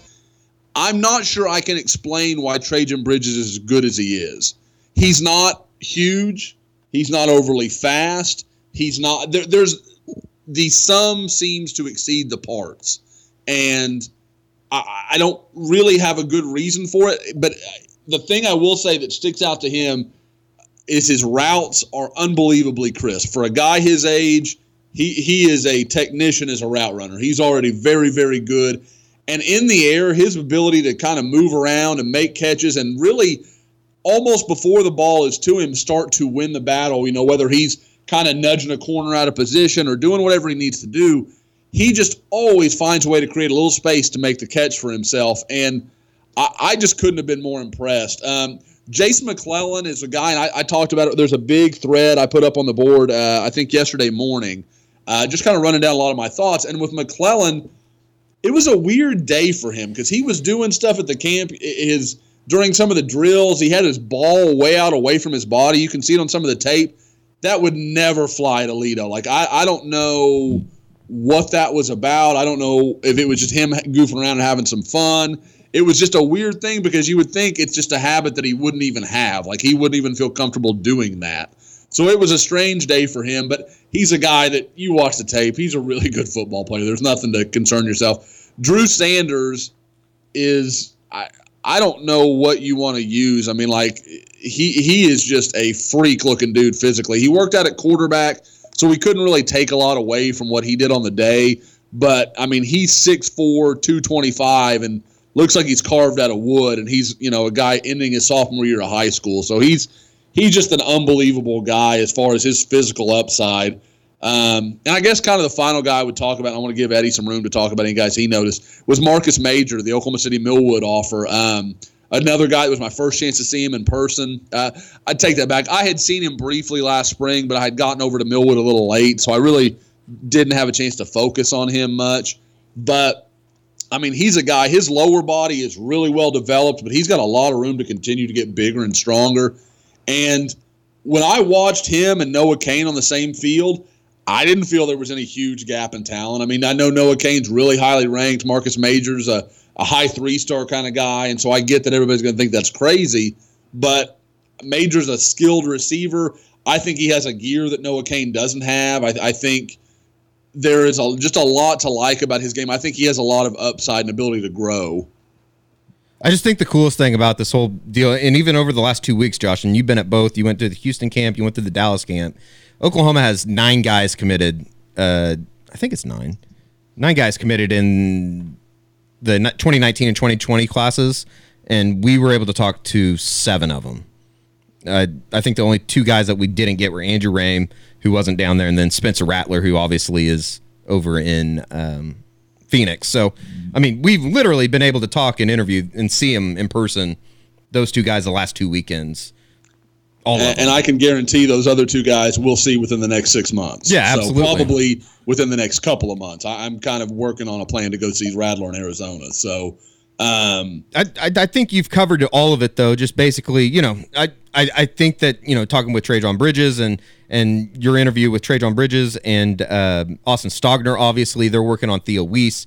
Uh, you know, just watching him, they spent a lot of time with him over the weekend. Uh, it feels like you know everything is progressing in that direction, and we were even. I mean, you were able to talk to him, Josh. For those that haven't watched the Bridges interview and him talking about Theo Wease and how strongly he feels about that recruitment, go watch. It's free. You can you can go check it out. It's it's it's one of the ones that I marked as free, and he feels really good about Oklahoma chances with Theo Wease. I think Austin Stogner was a little more hesitant to say anything, but I think he feels pretty much the same way. So I, you know, Oklahoma could be, and this is something that really goes back to Bob's era. This is one of those times of year when you usually saw OU start to make a run. When they would go kind of through the winter, OU would be so focused on football and spring ball and all that kind of thing. But then, kind of mid spring through early summer, you'd see a rash of commitments. And then, kind of through the season, it would die off. And then in you know December through January, you'd see another big batch of. I think right here you're about to see things kind of get moving again for Oklahoma. So Theo Wease could be a big part of that. Um, I guess two other in-state guys that I do want to mention. We had a chance to watch Trace Ford, another guy, my first chance to see him live. We had him listed previously at about 6'4", 225. He's more like 6'2", 220. I think he's probably a rush outside linebacker. I don't know about Eddie. I mean, you were. Um, I'm trying to remember if you were there the day I interviewed Obo. I don't think you were back way back in high school. No, we Um, went down there the day that we. Uh. Yeah, we went down there to see uh, to Rodney Prevost, and uh, it rained. Yep. And then I think it was like a monsoon, and we didn't get to see anybody the rest of the weekend. That's right. That's exactly right. Um, Trace reminds me a lot of Obo at the same point, just physically, same kind of size. And interestingly enough, both played a lot of nose tackle their junior year of high school, which is just a funny little thing because they're both about 225 pounds and play at really high level of uh, high school football. So that's kind of a weird deal. The other guy, and I know Eddie loved him too, and he's a guy that we had a chance to go see last spring. I think, frankly, before anybody else really knew about him, is Jamie Nance from Blanchard, a guy that I thought he would have a good day. I thought he was one of those guys that would surprise some people.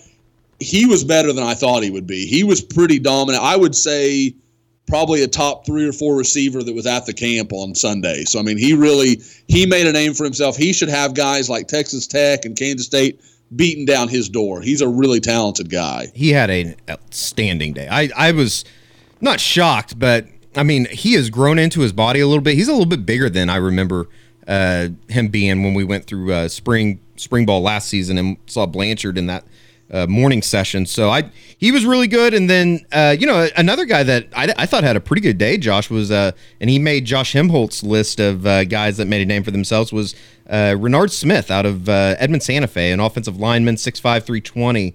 He had a pretty good day. Oh, uh, not Renard, uh, uh, Ray Burnett is like Ray, Ray, name. Reynard Burnett, yeah. Yep, yep, yep. Uh, and he did. And I, another guy, I had seen his junior tape and thought, oh, you know, he's a solid guy. Okay. And he's obviously got a great frame. I mean, he's a big, sturdy dude.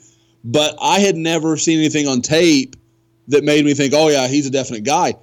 I, based on what we saw the other day, I don't know how that dude doesn't sign Division One eventually. With how big he is, I think he'll kick into guard and he'll look more natural there. But he's a big physical guy. And talking to Josh, something that we couldn't notice at camp because he was wearing long sleeves, but he was like, he's really well put together. Like his arms are really, you know, he's not just kind of a big soft guy. You can tell he's put a lot of work in the weight room. And it showed. I mean, once he got his hands on some of those defenders, there was no way for them to get by. And you have to wonder, being a Santa Fe guy, how much does it help him to go against Trace Ford every day? Yeah. And that, you know, and so I mean, who's gonna beat him to the corner if he can catch Trace at the corner like that? I like I said, I and I kind of went through Trace Ford kind of quickly. Trace Ford's got a great first step. I think he's a natural pass rusher. Uh, the thing that surprised me about him was one time, I think it was against Stacy Wilkins, if I'm not mistaken. Stacy got him to the corner because Stacy's length is just unbelievable. The uh, the Arkansas offensive lineman that OU's also offered, and Trace Ford had a an answer to it. He spun back inside and beat him inside, and you don't see that from high school guys very often. Usually, if you're a speed guy, if you can't win to the corner, you can't win. They don't have any way. There's no secondary moves. There's no response. You just kind of beat until they get to college and can kind of learn to further their game and respond to how a tackle's blocking them. But he did it without even thinking about it. He just spun right back inside, got to the quarterback. It was it was really impressive. I, I I've said it um, a couple places now. For me, Trace Ford's an OU offer. I, I, I think a guy that physical, that quick, and that twitchy, you, you, you can't let that guy leave the state. You just can't. There, there's not enough of them to go around. You know what's crazy is uh, I DM with his family a little bit. Trace Ford. Mm-hmm. Uh, he is named to tie it all together. He is named after Trace Adkins. No. Yeah. That is such a lie. Damn it. Eddie can read my face because he's here. That's bull. Thank you. Nobody- Eddie. I was like, Eddie's like, you can't Nobody bullshit a in 2018 is naming their kid after Trace Adkins unless they are Trace Adkins kids. Unless it's Trace Adkins Jr. Yeah. That would have been. That would have been. What if though? That would have been true, and that would have been. And he committed right after Trace Adkins finished his performance. It'd be the it'd be the biggest power play for a what do we have him as a low uh high a low four star that I've ever seen. uh Nikel, hey Josh, Nikel Davis was pretty good as well. The 2020 kid out of Westmoore. I know that uh, he probably didn't get a lot of pub coming out of it, but it was good to see him perform against some higher competition. I think that you know, obviously, being a 2020 kid, there will be plenty of time to uh, get to know him. Yeah, and he's kind of um, very similar in stature to Trace Ford, probably in that six two and a half, probably two thirty five range. He's a little bigger than Trace, but not a lot. not nearly as physically impressive as Trace. Uh, he's got to got to put some time in the weight room, that kind of thing. But when I first saw him, and I, I said it to you, Eddie, I was like, man, that's not. I was kind of hoping he was going to show up and be 6'4", 215, real Yeah. long, lanky guy, and he's not that guy. So when you see him, you're like, eh, you know, I'm not that impressed. But I mean, the second he started taking snaps, you're like, that dude's a player. Because I mean, he he beat everybody. He beat all comers. Uh, the the video you have up the G, uh, GIF on the board is of him beating uh, Danielson Ike, a really good offensive lineman out of the Kansas City area. Did we shame and he you beat into- him like he stole something. Did we just shame you last week into not saying GIF anymore?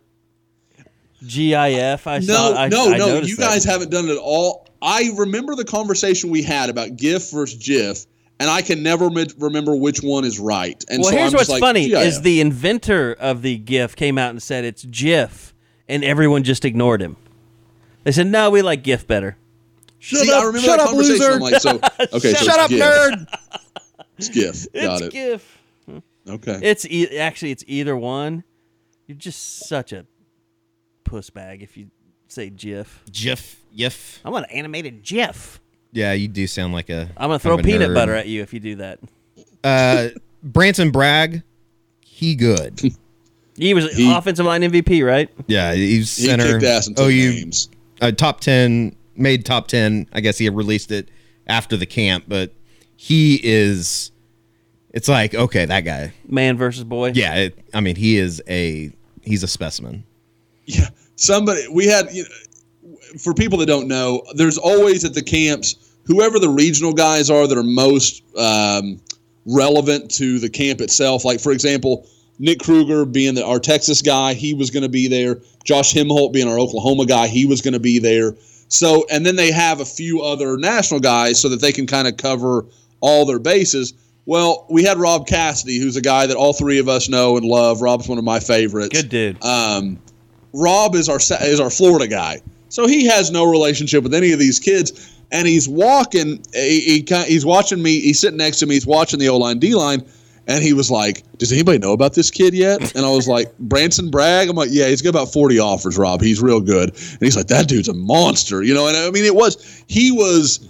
You were watching, and I think it, I think he went with the first group. and the first two reps, the D line just kicked ass. I mean, they they just ran right through the O lineman, and it looked like okay.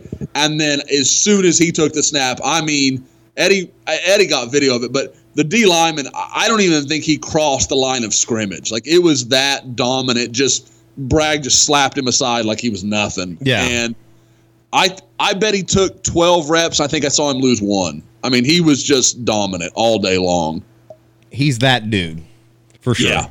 And for those who are going to wonder, well, why did you guys talk to him? What? Everything I'm hearing is Texas or Stanford. I, I- I think those are the two schools for him that it's probably going to come down to. I, it's interesting because everybody that is not connected to Texas seems to think it's Texas, but the Texas people I talk to think it's Stanford.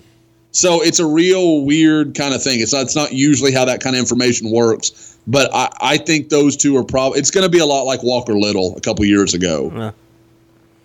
Not good Yeah. For OU. Get a really good education and win seven games. Not bad.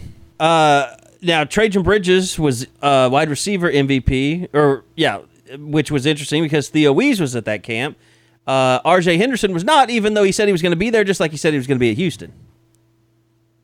So, Josh, kind of your thoughts on on Wease and and uh, Bridges at receiver? Yeah, Wease is. Every time I see him, he's bigger. Like I, Eddie, I don't know. Did you spend a lot of time around Malcolm Kelly? Like he's starting to be that big. No, I, just I getting didn't. thick.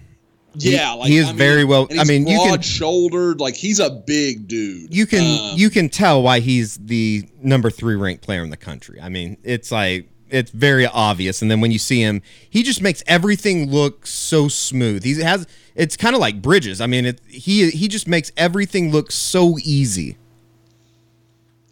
I thought, I thought, and, and, you know, when people say, "Well, does that mean Bridges is better?" The thing you have to remember in camps like this, we can't make Theo Wease get passes that he didn't get. Like we can't say, "Well, we feel like he's the better prospect," but you know, we're just going to ignore that. About three different times, Theo had run a great route or was all set up to make a big play, and the quarterback just just grabbed the ball. I mean, it was just an awful throw. And then it seemed like every time Trajan Bridges had an opportunity, the ball was like high pointed and it was over, and so he could make this huge acrobatic catch that was unbelievable. And so it just it, some days it just works out that way. Like it's not that we feel that now Trajan Bridges is a better player than Theo Wease. It was just on that day he was able to show more, and I think that's probably what it came down to. Because I mean, in the end, they're both outstanding players. And I, I can tell you guys, talking to some sources, even a couple of months ago, I knew some people that thought Trajan Bridges might be the best receiver in Texas this year. And I thought, man, that's crazy. I, you know, and I just looking at some of the guys, like I, I think we all know I love Garrett Wilson. I love Theo. Uh, I know there's a lot of people that love R.J. Henderson. There's, but Trajan kind of goes forgotten. But watching him the other day, that dude that's a that's a highlight reel guy like i mean he really does he makes plays everywhere he kind of reminds me now i'm not even going to go that kind of reminds me because the guy i'm going to draw up nobody's going to know who the hell i'm talking about it's just going to be a pointless conversation but if the the best one i can think of that maybe some people will remember and i know Kerry will remember is jerome janae Yeah. because J- Janae had those unbelievable hands. He would catch everything, and he really, like I said, it was smooth and easy for him. But he wasn't like a scary athlete. He wasn't a guy that you got off the bus, you're like, holy crap, that's got to be a great player. As to where, like Eddie said with Theo, like he walks in a room and you're like, dude, that guy's pretty. Like that dude doesn't look like everybody else, and that's that's kind of where Theo is. Trajan, he can walk in a room and you may not think anything of him, but man, that that guy's really gonna. I mean, and I think with not just being a good player, but he's one of those guys that Eddie. I know talking. You know, when we talked to him during the interview and just watched him through camp, that guy's a very natural recruiter. He's not hard pressing anybody. He's not pushing it. But man, he is really comfortable, kind of schmoozing and talking and making sure everybody's around him. And I think it's going to pay off for OU pretty big before too long. I wasn't around him in high school, obviously, but Trajan Bridges has a little bit of Kenny Stills in him. Is that fair to say? Yeah, th- there's there's definitely some of that same Personality, personality. swagger. Yeah, like just like he's not. You know he's cocky, but he doesn't come off that way. Yeah. You know, like I know in my mind you think everybody else here sucks and you're the man, but you don't present it that way. And so, and there's something to be said for that. I mean that that's that's not a bad quality. Kenny Stills remains one of the most baffling athletes to me because he has a ridiculous ability to adjust to the football. He was he was always getting open. He's mean, he's still doing really well in the NFL. He was always getting behind people, but like you just watch him go out and run, and you're just like, eh, that guy looks okay. Yeah, he he doesn't have like the. I think he's deceptively fast, if that makes sense. He's like he's like floppy kneed, like he just there's not a lot of. It just seems like he's just kind of his legs just kind of flip and flop all over the place as he's running down the field. He's had a really good career too in the NFL. I mean, He is, I I believe he's the most successful NFL receiver OU's ever had. That's crazy. just trying to think of guys that would be better. I mean, Ryan Broyles barely played. yeah, Mark Clayton's career yeah. was I- good for a little bit, but only a couple of years, three that years. still baffles me. just injuries. I mean, God, he thought basically he retired be because of great. injuries. I mean, his knees were almost shot before he left college. Yeah, yeah. Uh, you know, Kenny guys, Kenny Stills has more receiving yards than Mark Clayton does in the NFL. Kenny Stills has 35-85 and Mark Clayton had 34-48. I didn't realize in- Mark Clayton had that many. and that's in 3 less seasons. Wow. So yeah, Kenny Be- Stills. Kenny's this will be Kenny's 6th year in the league. I think CeeDee Lamb's got a chance. Physically, CeeDee Lamb might be as well put together or like from a just a whoa that guy's gotten big standpoint than anybody else down there. How many career yards does Jermaine Gresham have? in the NFL? Yeah. Be curious to know. Probably that. gonna have like three thousand this year, like in one season. back together with Sam. 36-58. So he's your leading receiver. 36-58 in well, hey, well, if you're gonna get into that, what about Keith years. Jackson? Well, I'm talking about modern era, Okay, okay. which I know there's a lot of people like, oh, um, he's modern, you son of a bitch. he's not modern. Talking stupid. Keith, ja- uh, Keith Jackson's only on. at 52.83, Yeah.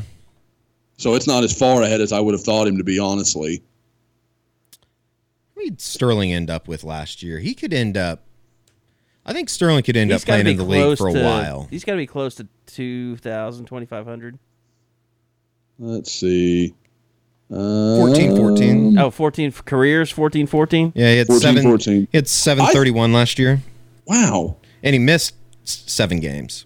Or I mean uh, excuse me, uh, 5 games. Well, if they trade Okay, away that makes more sense because I was like, I felt like he had a much better second year than he did first year, but I, I didn't realize he'd missed that many games. I thought he only missed two or three. get Makes the me feel sense that- really old that he's been in the NFL 2 years now.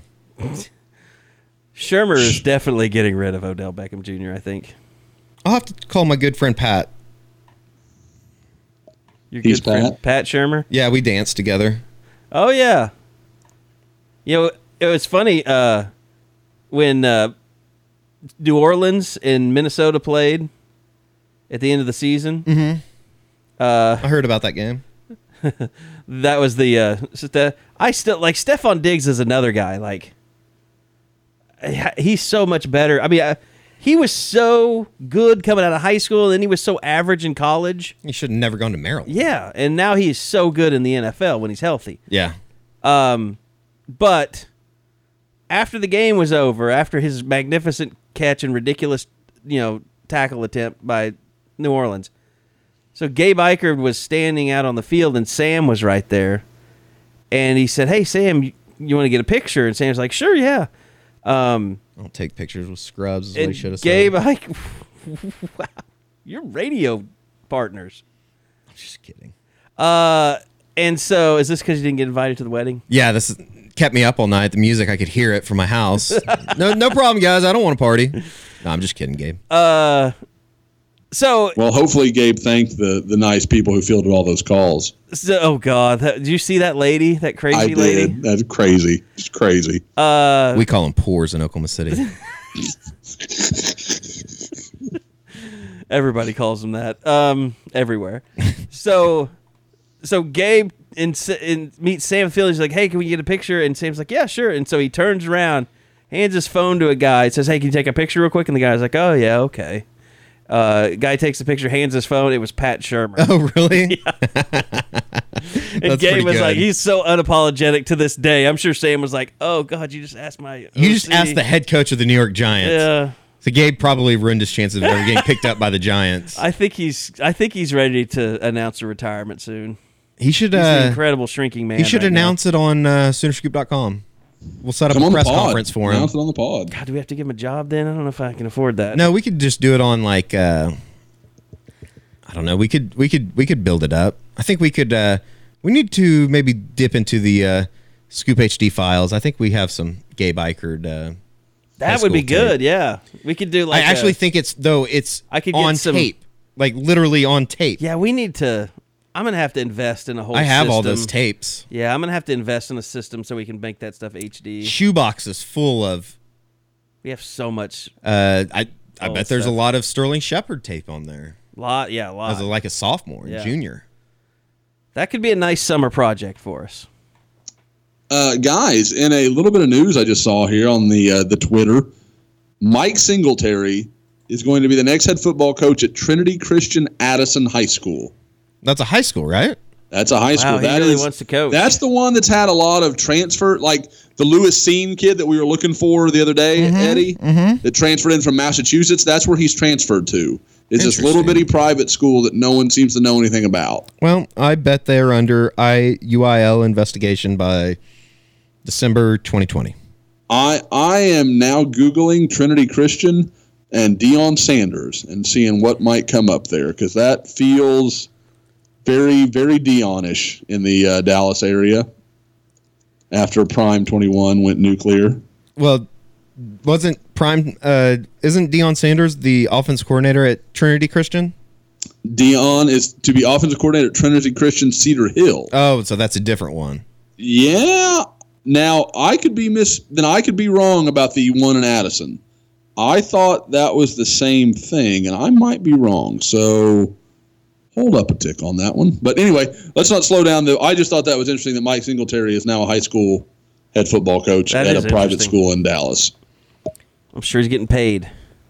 Yes. Yeah. Well, I mean, you know, Okay. Anything? uh, anything else? Anything else you want to hit on from the Dallas camp that uh, didn't cover any any surprises or any any guys you saw down there? You're like, whoa, I need to watch this guy. Jamie Nance took the cake for me. I mean, I, I thought he was outstanding. He was really, really good. Um, I know we. Didn't, I I, don't know if we addressed Marcus. Well, you didn't, but you said Marcus Major and Noah Cain. Marcus Thought- Major definitely a Mm-hmm. dude. Uh, we didn't talk about Stacy Wilkins at all, the uh, the offensive tackle from um, Arkansas. I kind of mentioned him when I was talking about Trace Ford.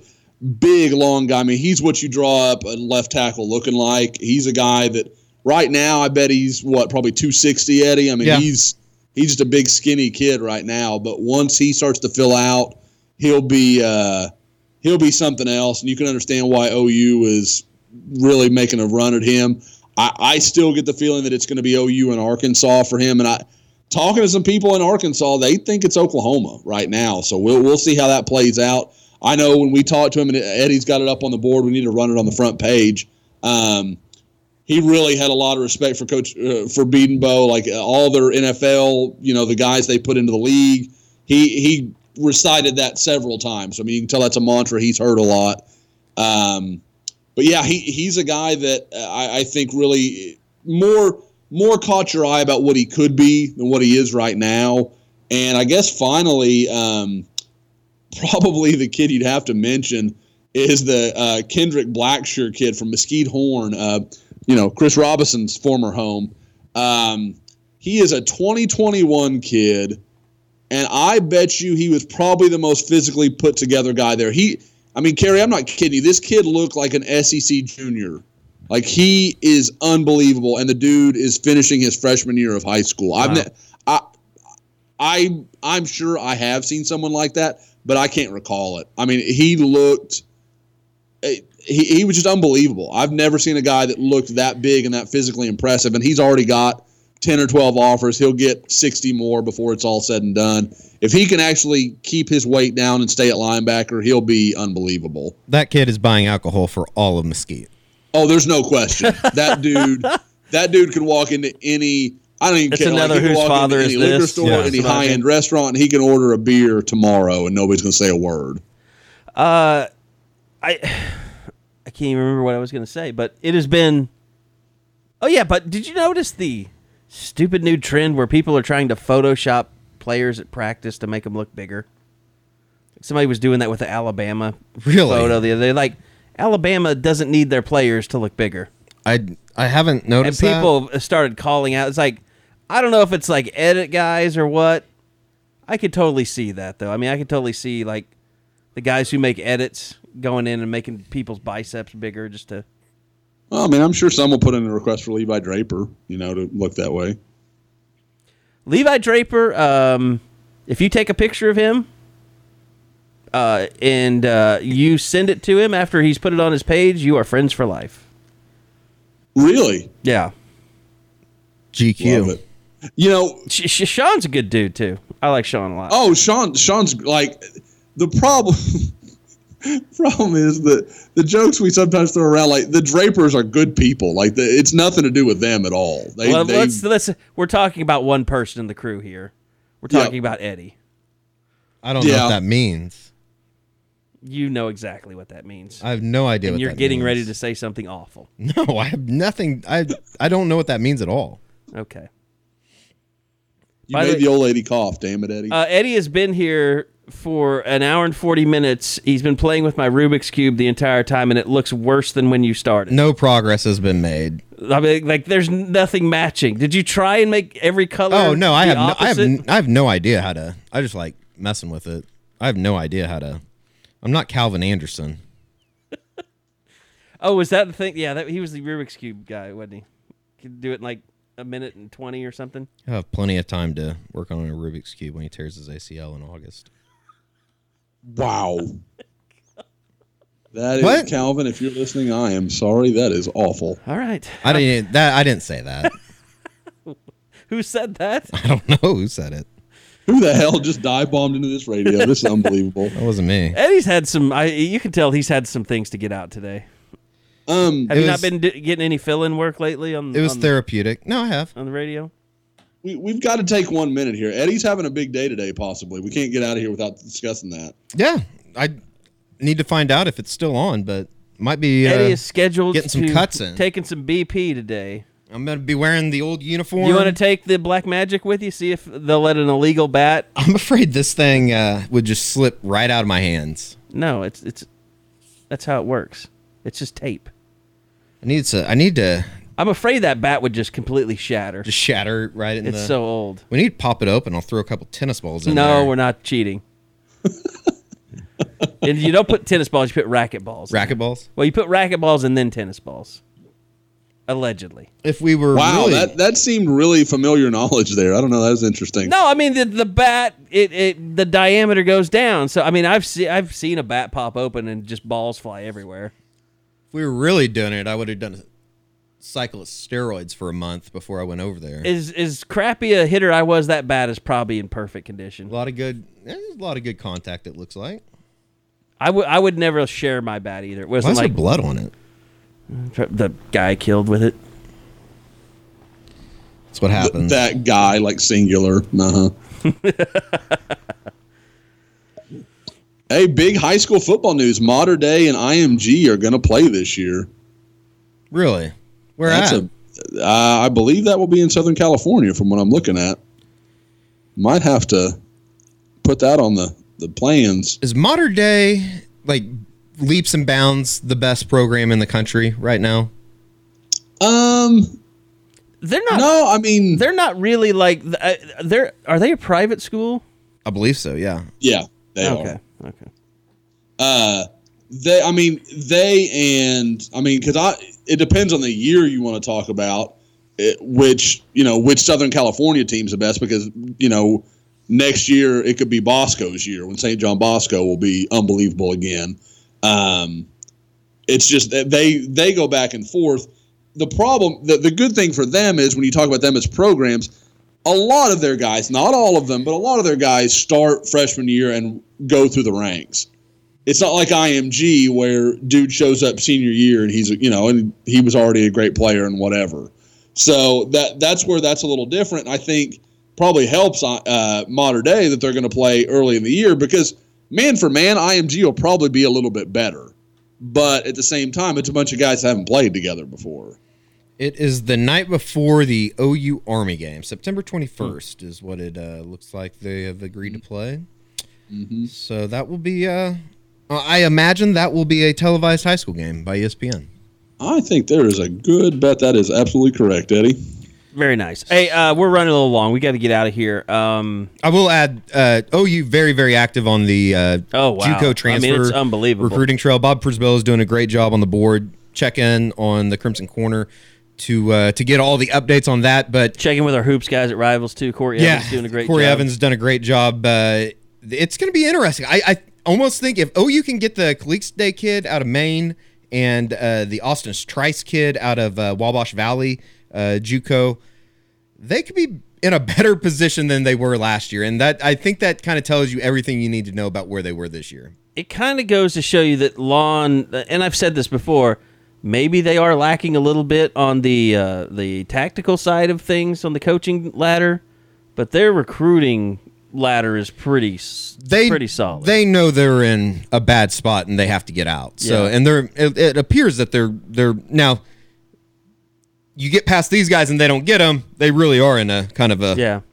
in a bad spot. But I think everything is trending the right direction right now for the uh, for the OU basketball program, despite the uh, transfers. And I don't think of- fans of would. a few. I don't think fans would mind seeing a, a little JUCO heavy with their team right now. No, they need to. If you watch Nevada in the NCAA tournament, that's what they need to do. Yeah.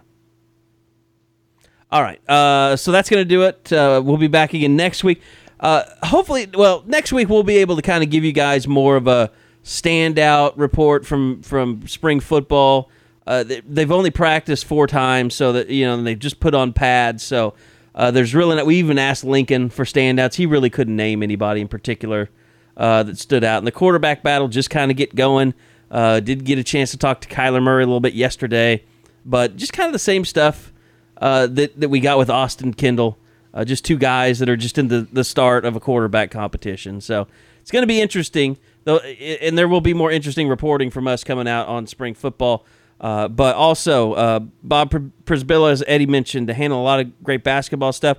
Uh, we'll continue to have a lot of spring football stuff rolling out. Recruiting season, uh, it's in full stride. So what I'm basically saying is, there's never been a better time for you to jump on board and subscribe to Soonerscoop.com.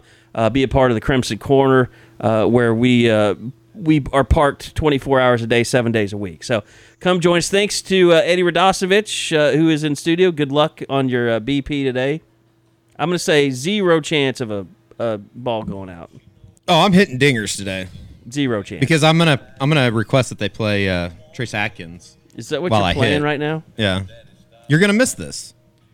I'm going to perform You're going to miss this Trace Adkins a cappella at some point in the next month.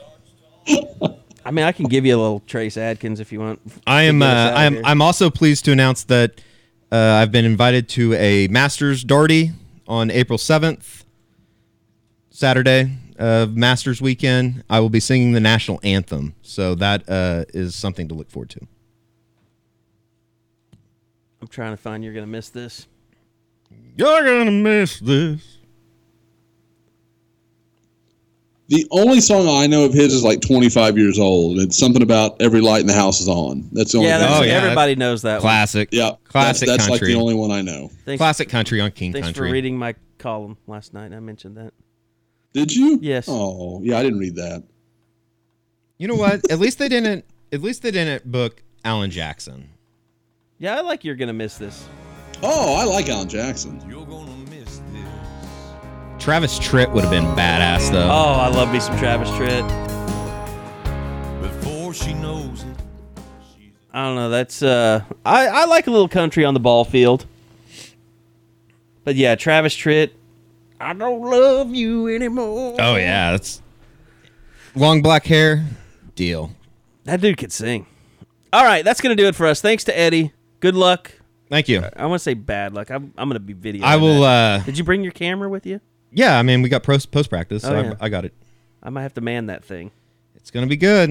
Uh, I, I brought a turtleneck too. I'm gonna wear a turtleneck because it's kind of chilly. Oh god, this is gonna be awesome. I'll. uh I might throw on the uniform here in a minute. Just we'll take a picture and send it out. All right. What what kind of video are we getting on this? I. I mean, What do you mean? What kind of video? I I feel like we need some video shot of this BP. No, no, no. That's what I'm saying. I'm gonna I'm gonna operate Scoop HD. Oh, this is going on. beautiful! That that's that'll probably be the most watched Scoop HD ever. uh, I'll be be editing it, so we'll see how much of it, it gets out. it's just Eddie walking up to the plate, and then a ball just it kind of flies over the. Plate. He's fence. not going to have another one of his Nate faking uh, repeats from his shooting. Well, I mean, I made one, and that's that's where everything went wrong. So All right, Josh, thank you very much for being a part of things as always. Uh, great job uh, this weekend and, and last weekend at Houston and Dallas. And five star, we don't have uh, complete details on that, uh, but that'll be coming up as well. Uh, but all kind, we didn't even talk about. We can talk about it next week. But Lincoln Riley released some of his uh, football camp information, which is really interesting because he was only having one day camps, which has never happened before. So there's probably some reasoning behind that. So anyway, thank you to uh, everybody for listening. Thanks to Josh. Thanks to Eddie, and we'll see you guys back here next week on the unofficial 40 from Soonerscoop.com. Podcasts from Soonerscoop.com.